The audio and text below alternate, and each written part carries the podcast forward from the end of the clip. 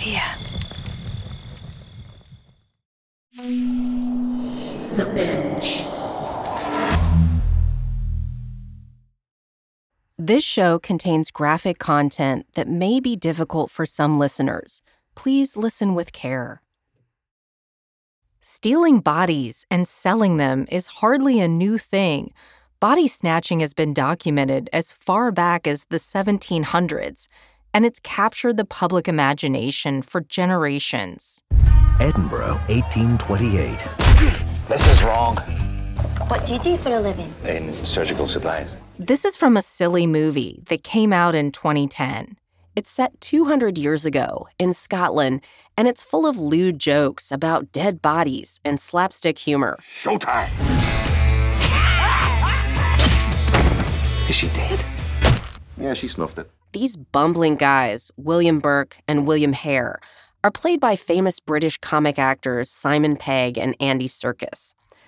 Burke and Hare were real historical figures who became notorious for their line of work. They were selling corpses to a surgeon named Dr. Robert Knox. Dr. Knox was a medical rock star of his era. He needed bodies to practice on at his anatomy school, so he struck up an arrangement with Burke and Hare. Each time they delivered a cadaver to his doorstep, he paid them handsomely. I'll give you three pounds. Burke and Hare were thrilled to be working for the doctor and brought him 16 cadavers in less than a year. Dr. Knox didn't ask how they got them.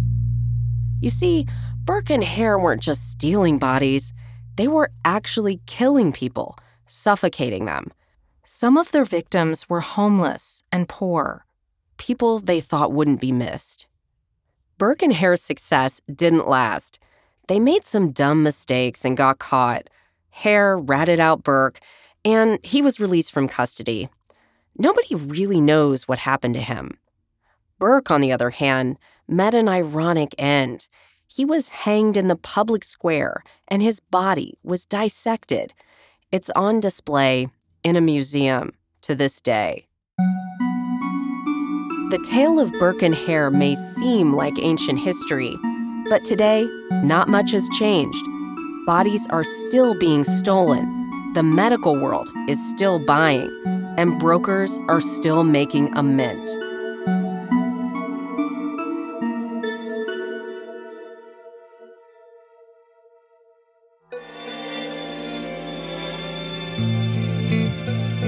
From Campside Media and Sony Music Entertainment, this is Cover Up Body Brokers.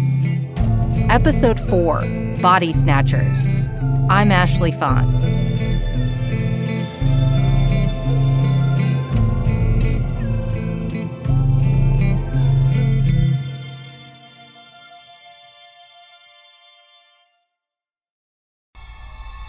This is Chilling Tales for Dark Nights. Good evening, listener. I'm Steve Taylor, your host to a horror anthology podcast where we ask you to depart from your safe perception of reality to descend with us into the frightening depths and dark corners of twisted imaginations. With carefully curated original tales of terror each week, our deepest rooted fears are brought to the forefront by a diverse cast of voice talent and masterfully eerie sound design that bring these stories to life. We'll give you tales of unnerving encounters with the occult, harrowing hauntings, and sinister seances that show just how darkness knows no bounds. Make sure to check out Chilling Tales for Dark Nights on Apple Podcasts, Spotify, or wherever you get your podcasts. Is Meghan Markle like Princess Diana? Or is she just a social climber? I was silent. Were you silent or were you silenced?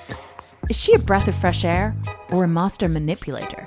That's what we're going to find out on my podcast, Infamous. Apparently, ambition is a terrible, terrible thing. We'll look at what happened when two dysfunctional families came together It's the family that I suppose she's never had. and how Meghan and Harry going Hollywood all went down. Only on the podcast, Infamous. April 17th, 2015. Megan Hess, owner of Sunset Mesa Funeral Home, sends an email about a quote, terrific piece of material. February 13th, 2017. Another email with the subject line, tissue. These weren't emails about caskets or floral arrangements. Megan was selling dead bodies to companies that were supposedly doing medical research. Megan promised families that donation could lead to cures for diseases like cancer, but she was lying. The truth was, her mom Shirley was dismembering the dead so that Megan could sell their heads, torsos, and legs. I really wanted to talk to Megan and Shirley. I wrote letters and got no response. I reached out to family members, but no one close to them would talk to me. There was one person who would talk to me, though. My name is Philip Guyett. People like to call me or us uh, body brokers. I was in the business from approximately 1992 93 to 2009. Philip Guyett was one of the most notorious criminal body brokers in the United States. He wasn't involved with Megan's scheme, but he was willing to tell me his story, the body broker's perspective. I hoped he'd help me understand Megan and Shirley a little better and why on earth anyone would get into this line of work. So, we're going to leave Sunset Mesa in Colorado for a bit we're going to California, just outside Los Angeles. That's where it all started for Philip. Philip didn't start out in a career anywhere close to the funeral industry. Growing up, I really liked the outdoors. I really wanted to be something like a forest ranger, working outside in the forest. Philip became a land surveyor. You know, the workers on the road in red hard hats and yellow vests. It's a good job, Philip says, one that gives you opportunities to move up, get licensed, start your own firm. Plus, of course, you get to be outside. And Philip didn't plan to leave. He fell into the body trade by accident, literally. I had slipped and fell down a hill and uh, ruptured uh, two discs in my back. After he got hurt on the job, Philip couldn't work in land surveying anymore. So he signed up for a class in a new field to help him switch careers. I chose um, medical assisting because it was the shortest class and it kind of just gave me six months to figure out what I wanted to do. One of the instructors there that I became friends with, she told me about possibly becoming a coroner's investigator. The local coroner's office had a training program, so Philip signed up. He worked nights that was my first experience with dealing with dead bodies, checking in the bodies, weighing them, x raying them when you had to, disrobing them, taking them out of the cooler to prep them for like autopsies and such. And that led on to actually assisting with autopsies. This was a coroner's office outside LA in the 1990s. It was busy, a lot of deaths, a lot of bodies seeing a dead body and then touching them is completely different because you're so used to touching people around you, loved ones, or shaking people's hands. My dad used to take us fishing. I used to go hunting, so I dealt with like field dress and deer. It's it's not the same, but it but you've already stuck your hands inside something that was alive. But the things that you really don't get prepared for are like when the decomposed bodies come in, people that die of just natural causes and weird cases. It's, it's, a decapitation. It's a drug overdose. It's someone hanging from the ceiling. It's it's all the stuff no one wants to look at. No one wants to see. Even amid the horrific scenes, Philip was a fast learner. He told me that working alongside the coroner made him feel special. When I started um, working at the coroner's office, these doctors with just years and years of experience are, you know, saying, hey, yo, you're, you're really learning a lot here. You know, you, you're doing a good job. Less than a year after he started working at the coroner's office, Philip took another job, this one at a local medical college. He ran the school's body donation program, getting cadavers for anatomy labs. Think of all the medical students every semester who need fresh cadavers to work on. There's really no anatomical model that can compare to the actual human body. But the program was short on donors when Philip was hired. So we had to purchase bodies until I could build that program up. It was a whole new world, buying bodies. To get the program up and running, Philip was meeting with directors of similar body donation programs at other universities, learning how this industry worked. And that's when Philip met someone who changed the game for him. And when he showed up, um, he showed up in a brand new Lexus wearing a three piece suit. He had the same job I had. Now, at the time, I was making about $35,000 a year. And I started thinking, uh, I'm doing something completely wrong. you know? The man told Philip that he was freelancing, independently selling the bodies that the universities didn't end up using. And he seemed to be making a whole lot of money doing it. This sounded like a pretty sweet deal to Philip. So he hustled, started calling more funeral homes and hospices, told them to send anyone who wanted to donate their body his way. And pretty soon, the college program he managed had too many bodies. And then what your goal is, is to have a surplus, but it's not for the school. Philip asked his bosses, Can I sell the surplus bodies? And according to him, they said yes. So then, Philip started to sell the excess bodies to other colleges. Shoulders, knees, hips were at least $500 each.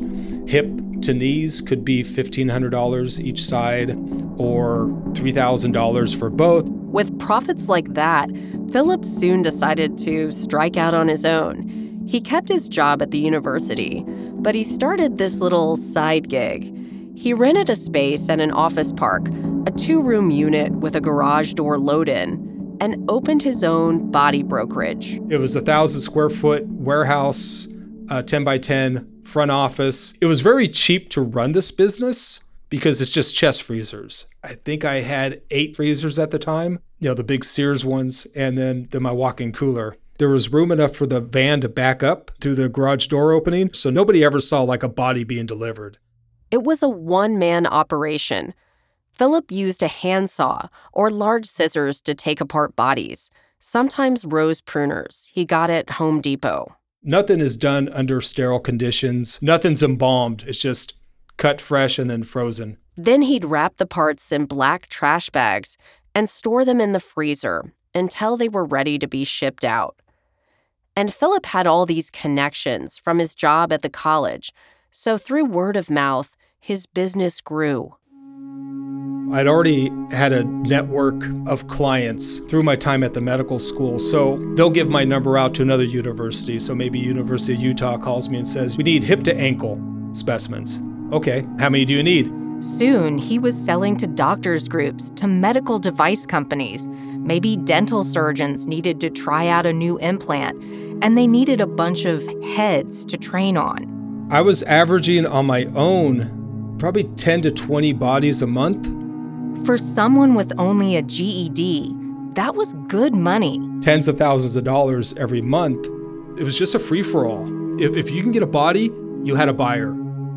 And at first, Philip says he was keeping everything above board, filing death certificates, making sure he had written consents from donors' families. All the bodies that I dealt with were donated to me all the consents were normally signed either at the funeral home or at the hospice or at the hospital. And this is the during the time of fax machines. And i always had our fax machine in the kitchen so i can fax over release forms and uh, consent forms and stuff. But it didn't take long for philip to see another chance to make money off the dead. And all it required was him telling a little white lie. After a body is cremated Funeral homes end up with this leftover metal waste from jewelry or medical implants or gold dental crowns. Philip realized that all this stuff ended up just sitting around in their facilities. And that's when I started researching the value of um, surgical implant material. So Philip made a deal with a whole network of funeral homes. For no fee, he'd pick up this leftover metal like titanium and cobalt and he told the funeral homes he was recycling it, but really, he'd resell it. I was performing this service for over 400 crematories throughout the US and Canada and literally making, I'd say free and clear, at least $500,000 a year. Whatever the demand was, Philip was there to supply it. In the early 2000s, a company coordinating a medical training asked Philip to FedEx them some arms and legs. Now, usually, Philip shipped body parts in hard sided coolers, but this client had asked for a cheaper option. I was asked by the person that I was sending these uh, extremities to if I could switch to insulated boxes. And these insulated boxes that she wanted me to use were normally used to ship things like like salmon fillets, you know, big big pieces of fish, not not human legs. Philip said, "Okay," and he shipped the limbs that way. And shipping body parts through the mail, that's actually pretty standard in the body trade. The same shipping companies that ship Christmas gifts and furniture ship organs and body parts all the time. But what happened next landed him in hot water. One of the boxes broke. And since this is fresh tissue, some of the stuff starts defrosting. And I got a phone call asking what this pink solution could be leaking out of the boxes. The press went after him, but Philip, he was more annoyed about the whole thing than anything else. I'm a legit business. Everything was legal. On the box, there are labels that say biohazard, human tissue for research purposes only. I got so tired of answering questions that I had said to one of the reporters, I said, FedEx does it all the time. They ship heart valves, they ship corneas. But if a cornea falls off a truck, no one gives a shit. But, you know, a leg or an arm, you know, that you end up on the news. The way he saw it, people shipped human body parts all the time. There was nothing illegal about that. Why should he be the poster child for one shipment gone wrong? Some people might close up shop after getting this kind of news coverage, but Philip kept working. The money he was raking in from selling bodies, it was too hard to walk away from. We were used to making good money now, and I I didn't know any other way to do it.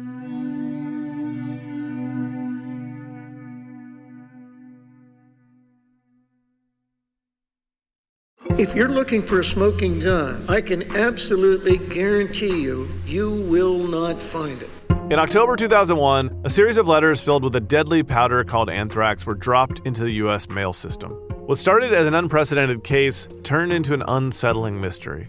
Who sent these deadly letters? And why? From Campside Media and Sony Music Entertainment, I'm Josh Dean, and this is Cover Up Season 4 The Anthrax Threat. Available now. What if you could become stronger, more resilient, cure disease, and all you have to do is get naked in the cold and breathe? You get into ice water, and instead of like freaking out, you relax. It's called the Wim Hof Method, and Gwyneth Paltrow and Justin Bieber love it. I do the ice plunge because it's good for your body. But there's also a dark side. How many people have died doing the Wim Hof Method? We can override even death. Listen on the podcast Infamous. That's Infamous, playing now. After about a decade in the body brokering business, Philip Guyett had developed a kind of distance from the work he was doing. If you think of the human body as just like a commodity, you, you just don't realize how many things people want from that one body. Um, it just it's just like snowballs. He told me to think about the human body similar to a car in a chop shop. It's often more lucrative to take a car apart and sell its individual parts than it is to sell the whole thing. And maybe it was that attitude that led to Philip's downfall. By 2005, Philip was starting to have money problems. It cost me $14,000 to $28,000 a month just to stay in business, which means that, you know, a certain number of people have to die every month for me to make a living. And I would say that's probably the beginning of when I kind of wanted to get out of the business.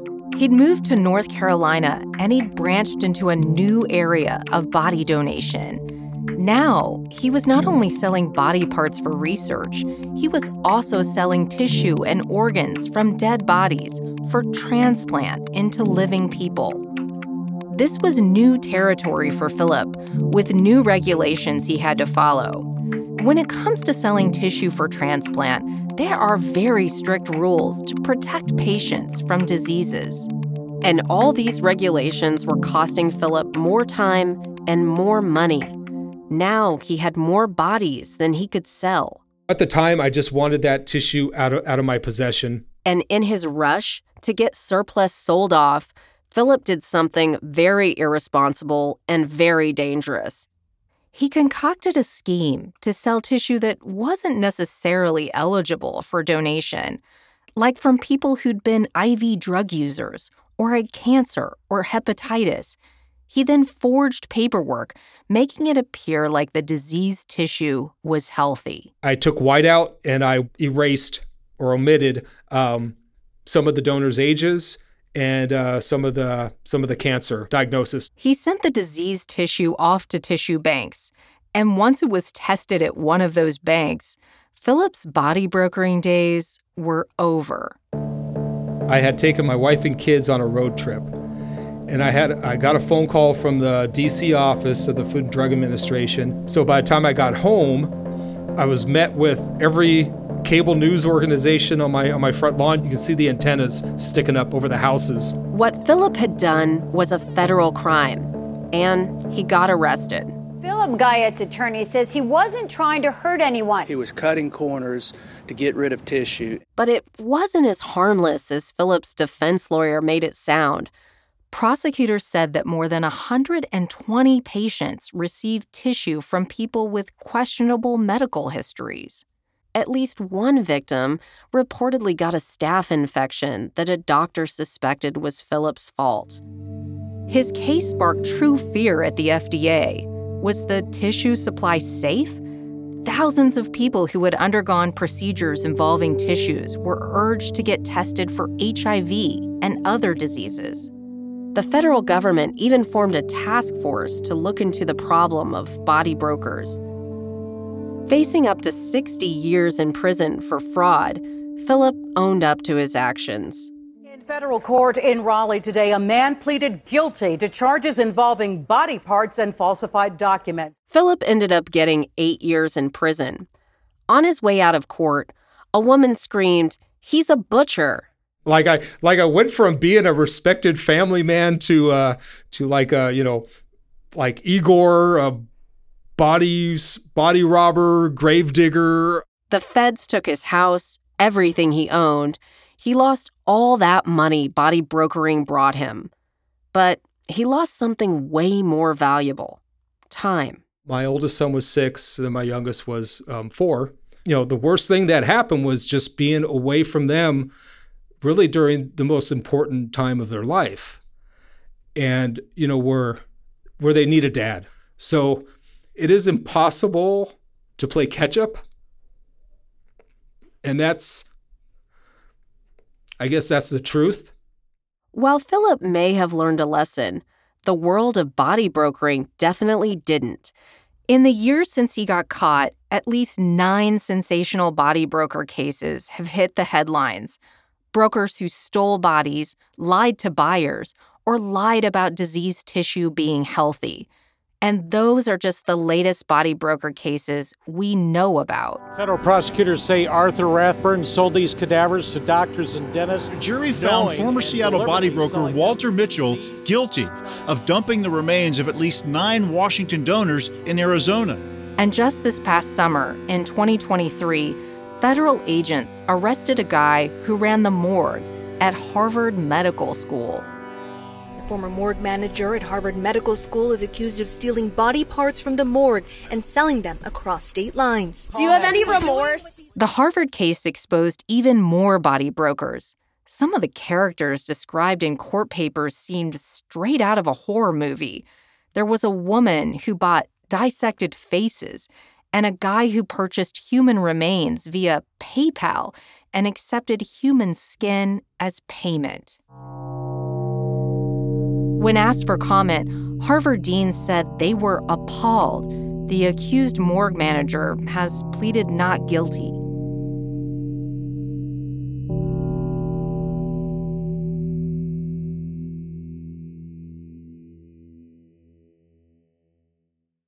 Unlock all episodes of Cover Up, Body Brokers, ad free right now by subscribing to the Binge Podcast channel.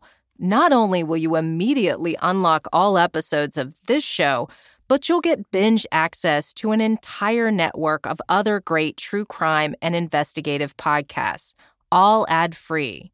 Plus, on the first of every month, subscribers get a binge drop of a brand new series. That's all episodes all at once.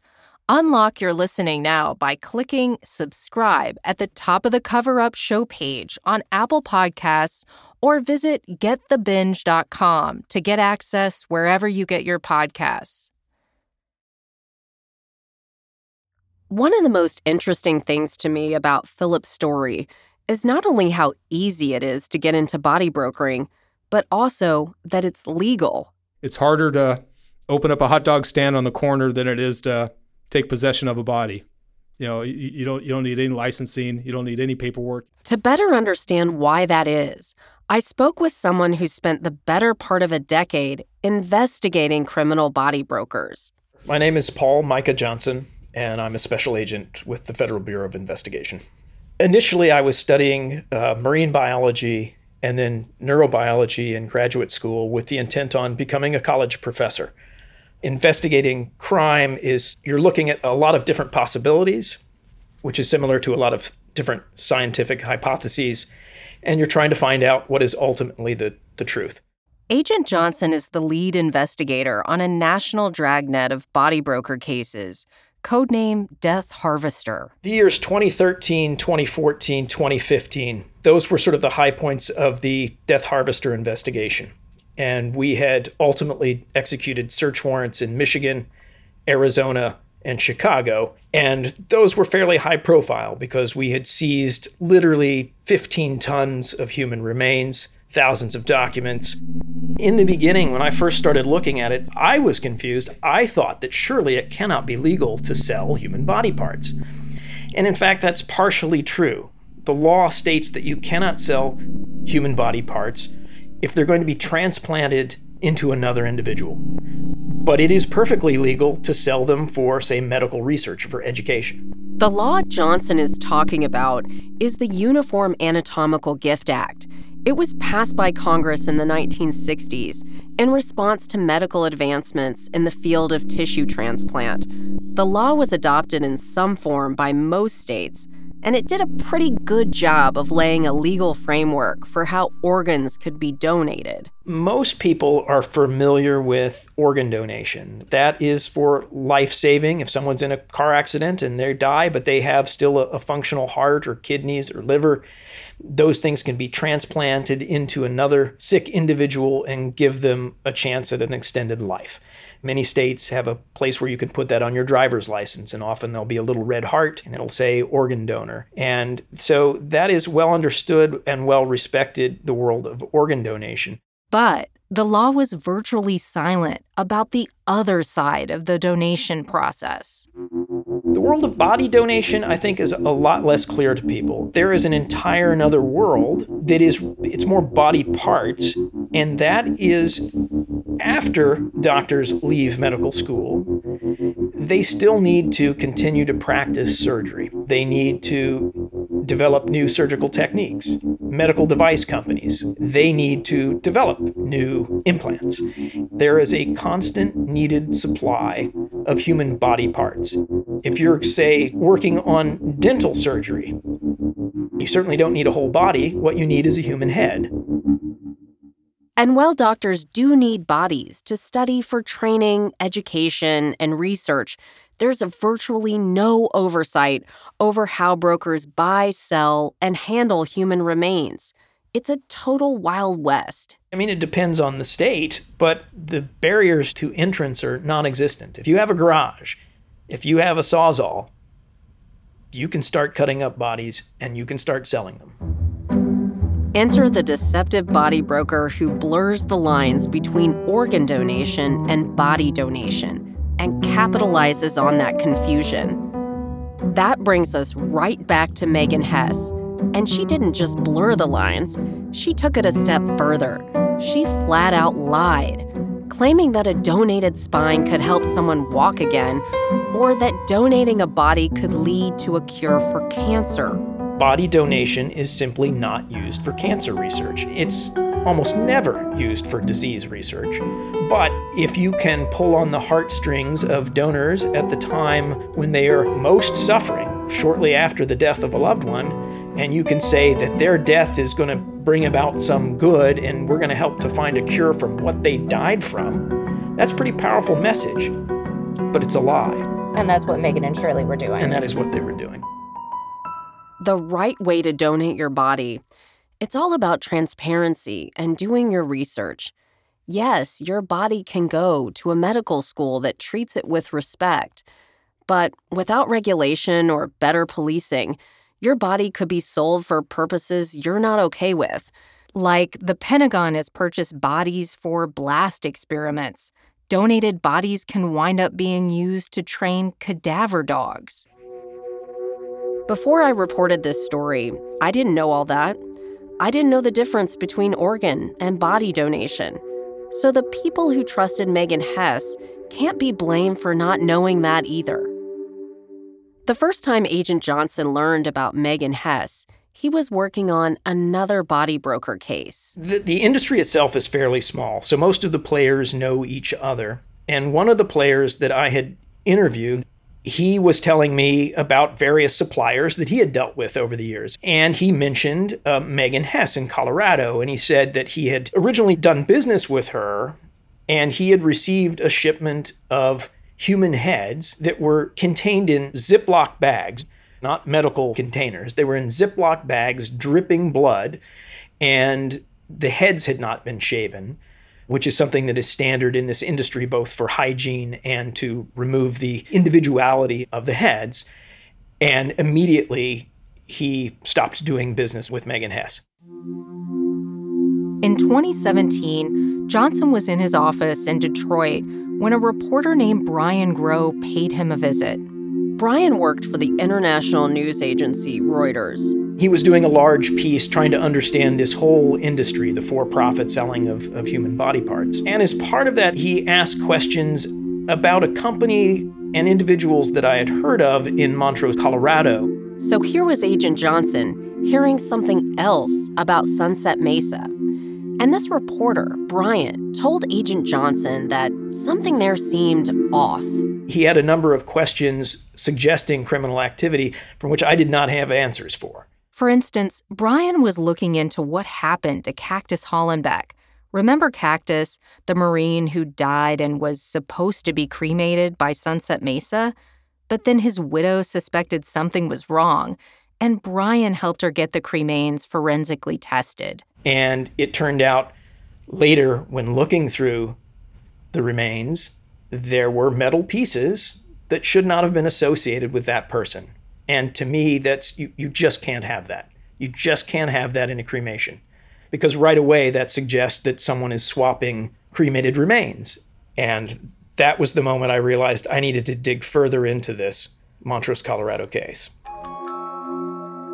Next time on Body Brokers, the FBI pays Sunset Mesa Funeral Home a visit.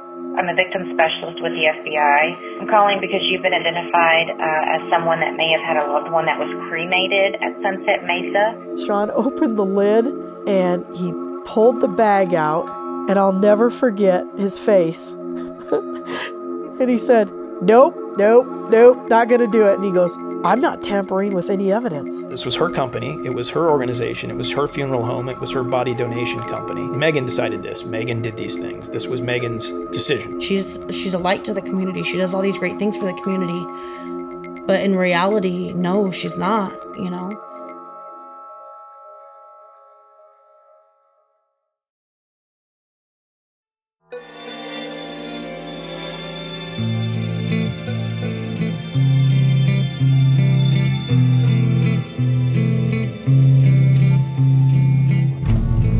Cover Up Body Brokers is a production of Campside Media and Sony Music Entertainment. The show was reported and hosted by me, Ashley Fantz. Elizabeth Van Brocklin is the senior producer. The associate producers are Rachel Young and Callie Hitchcock. Field producers were Megan Burney and Monique Laborde. The editors were Emily Martinez, Matt Scher, and Anthony Puccillo. Sound design mix and original music by Garrett Tiedemann. Fact checking by Sarah Ivry. Recording by Jimmy Guthrie at Arcade 160 Studios in Atlanta. A special thanks to our operations team Doug Slaywin, Ashley Warren, Sabina Mara, and Destiny Dingle. Campside Media's executive producers are Josh Dean, Vanessa Gregoriadis, Adam Hoff, and Matt Scher. If you enjoyed Cover Up Body Brokers, please rate and review the show wherever you get your podcasts.